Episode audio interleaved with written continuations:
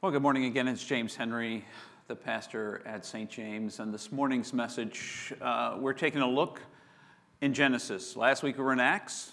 Now we're back to Genesis. Um, I look back on my ministry at St. James and have enjoyed and am looking forward to whatever future I still, you know, have here. Don't get me wrong. But in 2012, uh, I thought I had done all I could do at St. James. In 2012, I, uh, at the beginning of the year, I uh, shocked my district superintendent and my staff parish relations committee, which is the team, the personnel committee at St. James, uh, telling them that I thought I had, do all, I had done all I could do at St. James. Now, at that time, we were in a different building, in a different location, about a thousand feet that way. Uh, now, if you're online, you can't know where I'm pointing, but essentially, uh, that way. Uh, how's that? Um, so I said that in I, I said that in November. Uh, by March, I was hearing from my district superintendent that things weren't, you know, that if things were going to happen, they would happen whenever they happened. Uh, and by the end of the process of figuring out where to send clergy in May, I got a call First, from my district superintendent in the morning telling me uh, there wasn't a place to send me. And then later on from another district superintendent who became our bishop, uh, who said to me that the cabinet had discerned that I still had work to do at St. James. Well, needless to say, I took that as uh, an opportunity because during the six months when I thought I might leave, you begin to imagine what should I have done in the last 20 years that I didn't do? And so we began to be renewed, thinking about it. In 2013, one year later, we decided to sell our uh, building for affordable housing where we were. We felt like that would be a good use of the space where we were and that we would move to a new location that God would show us. Do you see the parallels with Abram, with Abraham? We would move to a place that God would show us and open that door. And we trusted uh, because I, uh, some moments I thought we were crazy. Uh, we trusted that that would work out. Well, it took, we, we signed a contract in 2013. It took two more years before, after all the studies, that the affordable housing company actually physically bought us. And on November the 4th of 2015, uh, well, on November the 1st, we had our last worship service in the old building. And on November the 4th, we closed on the uh, sale of the building.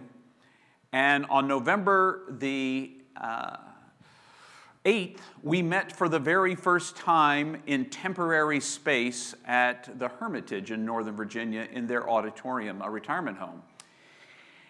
And we met there for uh, about 18 months during which time we thought we had lost our mind to sell a perfectly good building and move into the chaos of uncertainty. But we did it anyway. And now we were in this uncertain, disordered time, waiting for something, waiting for something, waiting for something. Um, there was a little bit, as we wandered in the wilderness, grumbling. Uh, not, not from everyone, but there was some grumbling. I hate setting up every week. This is terrible. When are we going to get our own building? When are we going to have... And eventually it, uh, it worked out. And uh, God opened the door for us to move a thousand feet from where we were, by a building that already existed from a church that we had partnered with over the years, All Nations Church of God, which is now located elsewhere and to move in, re- renovate, and move into this space. That's to say that sometimes life is ordered and you like it. Uh, let's be honest as human beings, that's our favorite time. When everything is neat, we know what to expect. We get up at a certain time in the morning, Monday through Friday. We take our shower, we get in our car, or we get into the carpool, or we get on the bus, or we get on the metro, or whatever it is, and we go to work we follow the same thing five days a week, and then Saturday and Sunday we have a plan. We do different things. We go to the pool, we go here, we go there, we go to a movie, we go to the bar, we go to the restaurant. And right now, none of that is uh, quite happening the way we're used to. And our lives are disordered. Add to that, uh, add to that the, the final, let's hope the final, upheaval of, of our racist tendencies over the last 400 years that have finally boiled over. Uh, who knew it would take 400 years for, you know, we thought we were fixing it and it wasn't fixed.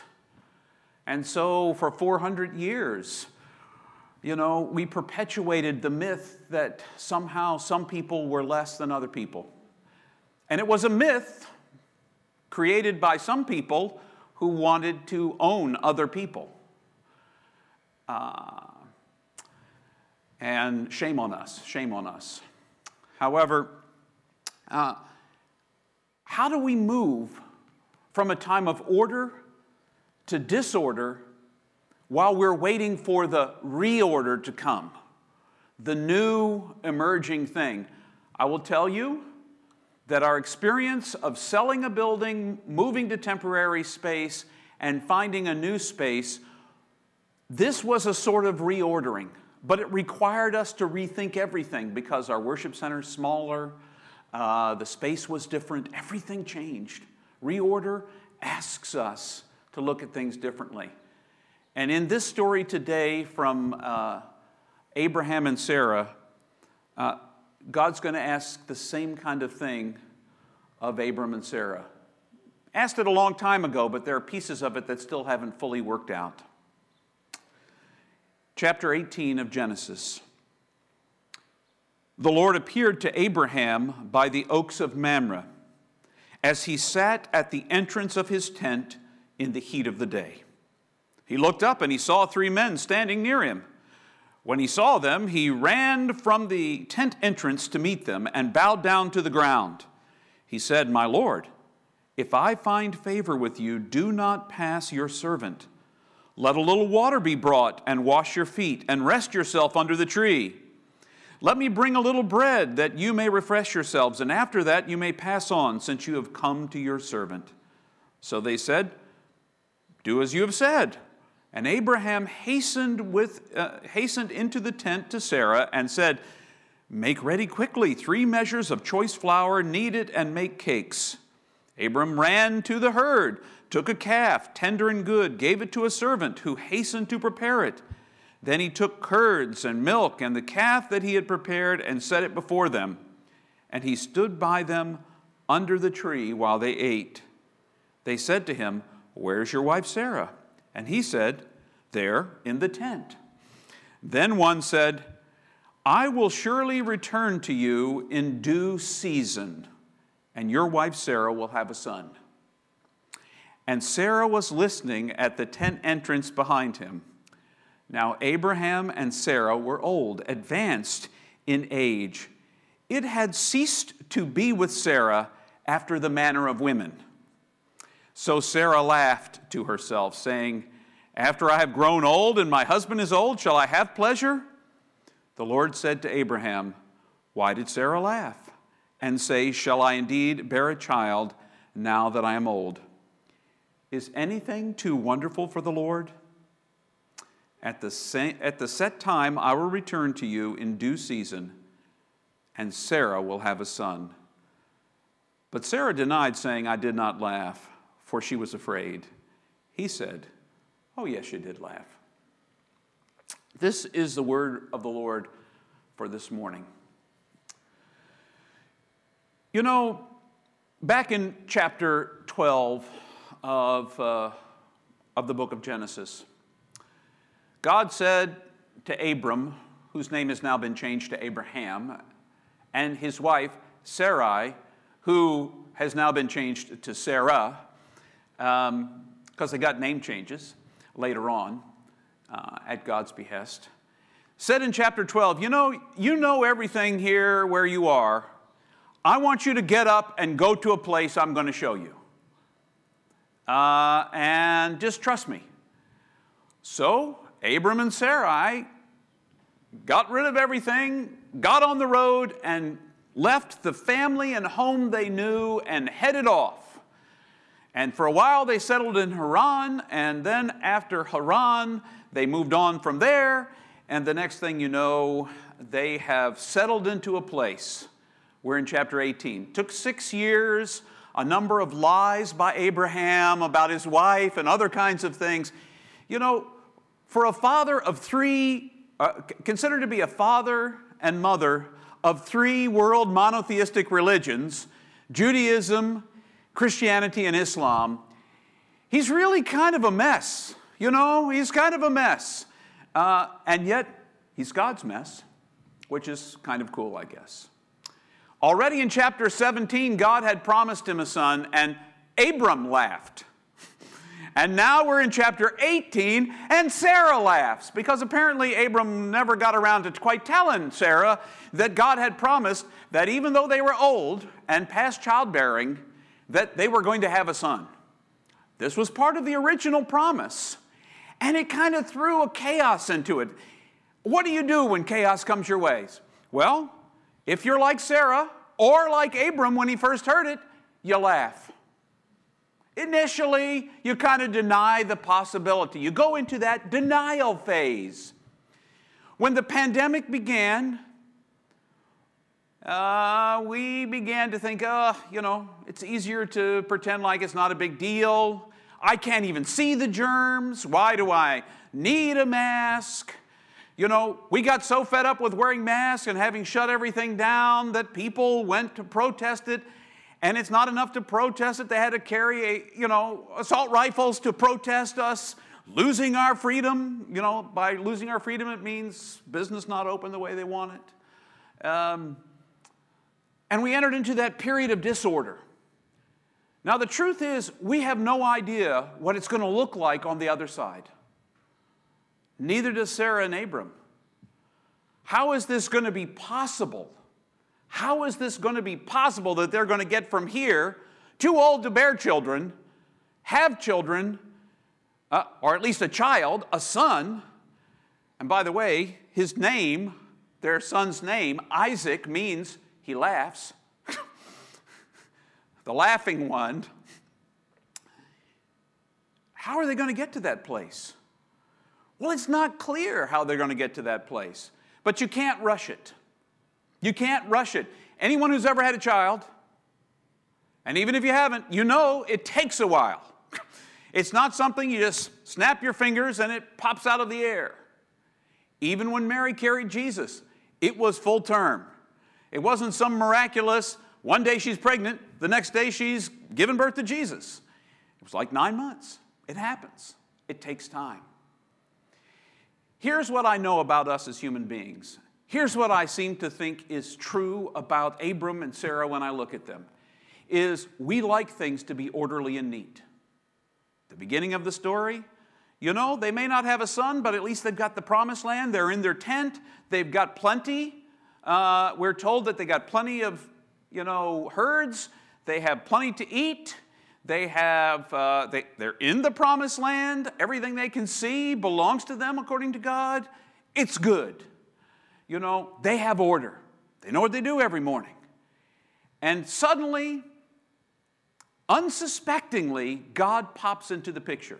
Now, it's very interesting in chapter 18, verse 1, that it says that the Lord appeared to Abraham at the oaks of Mamre. That's where, that's where his tent was, that's where he was currently living. The Lord appeared. That's a narrator's note. At this point, I think it's pretty clear Abram and Sarah, Abraham and Sarah do not know that it's the Lord that's appeared. They know, they look up and they see three, three people. Three people have appeared. Abram immediately makes room for them, makes room for them, and is hospitable to them. You know, we're told throughout the Bible that when we are hospitable to one another, when we make room for the other, we might be entertaining According to Hebrews, angels unaware. You know, we might be entertaining God Himself. If I believe the first John that we studied through the book of Lent, it's absolutely true. You know, when you do it to your sister or brother, if you love that brother, you're loving God. You know, we also know that from Matthew 25. you know, when we do it to the least of these. He entertained them, He made room for them. And not only did He make room for them, He entertained them lavishly. They had cakes. He took a calf, uh, you know, and they had curds. I don't know much about curds, but apparently it was a delicacy. And he gave them water to wash their feet. He made them comfortable. He made them feel at home. He made space. It's the hardest thing for us to do sometimes in our lives to make space for others and certainly to make space for God. Because God works in God's own time. God does what God's going to do when God does it. And you know, you and I are kind of like on a time clock, especially if you're watching this from America, if you're watching this from the United States. We live by the clock. We look at it. You know, we were looking at the clock right before 11 o'clock this morning, and because of a number of little snafus that happened in the worship center, we didn't start at exactly 11 o'clock. The countdown timer started just before 11 o'clock, but we didn't start quite at 11 o'clock. And for those of you who are timekeepers in your life, that 1102 time slot freaked you out a little bit. it's like, oh my gosh, when is James and crew going to show up? Whichever James it was that you were thinking, when are they going to show up? It's the same way, you just don't know. So you just make space. And you make the best space you possibly can, like Abraham and Sarah did. They made the best space they can. And sometimes when you make space for strangers, when you make space for the other, when you make space for God, interesting things happen. Now, sometimes what happens is more chaos comes. And that's exactly what happened for Abraham and Sarah. The next time I come by to see you, says one of the visitors, next time I come by, guess what? You're going to have a son. Abraham, who laughed in chapter 17, is not laughing now, but Sarah gets a chance to laugh because it seems impossible. It seems impossible. And right now, it seems impossible for some of us that the economy is going to recover, that we're going to emerge on the far side of racism, that we're going to that we're going to figure out how we can learn to love our neighbors and treat each other as truly equal in God's sight.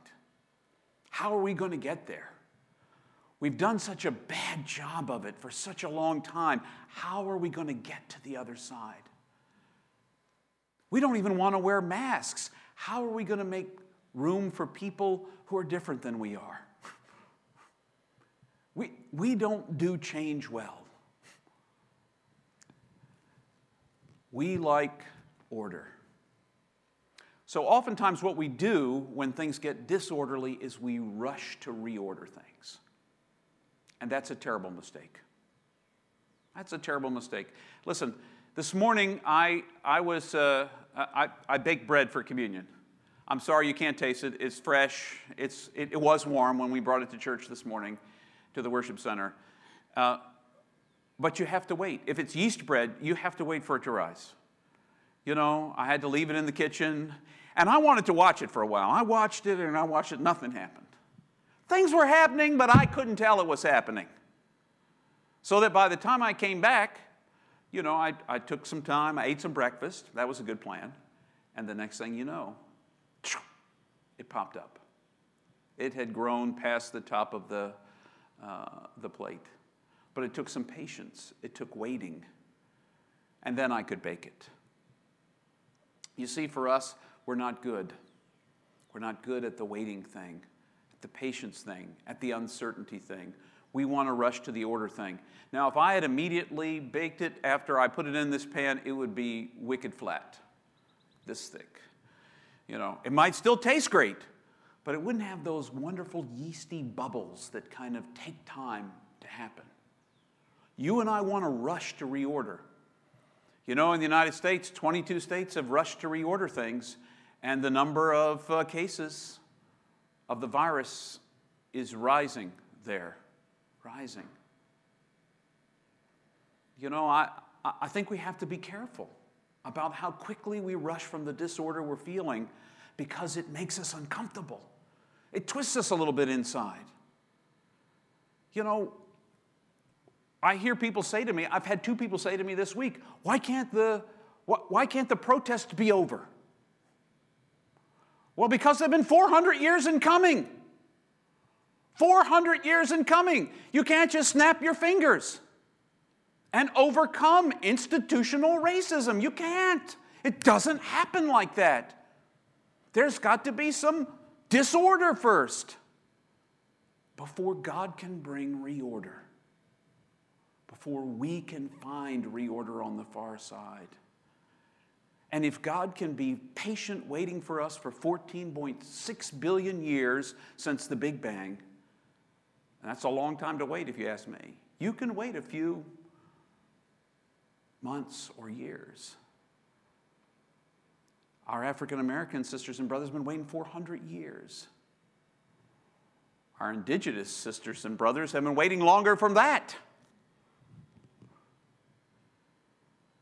For us to say we are human, we are all truly human. Don't rush the reorder.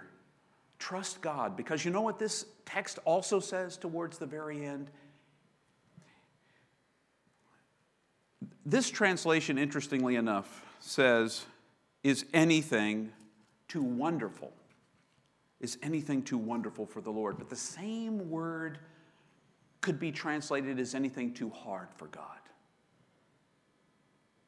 Is anything too wonderful for God? Is anything too hard for God? Well, we could say no. And then we say, but why haven't you fixed it yet, God? or we could say, yes. This is the beginning of a conversation. The time of disorder is a time for us to learn endurance so that whatever is the reordering that we've tried to rush so many times can come in God's time. You see, I believe in a God we can trust, a God of hope, a God who is worth believing, who can carry us through to the other side, even when we laugh, even when we think God has promised us the impossible. Truth and reconciliation is possible. Forgiveness is possible. New life is possible. That's why we do this thing every Sunday morning, whether it's online or in person. We do it because we believe that over the long haul, God is working God's purpose in and through us, sometimes despite us. And God won't be thwarted. Is anything too wonderful for God? Is anything too hard for God? You're going to have to answer that for yourself. But don't rush the reorder because that becomes the new order that then becomes disordered and reordered again. God's constantly working. Whether it seems ordered or chaotic, God's constantly working. Trust that. Trust that.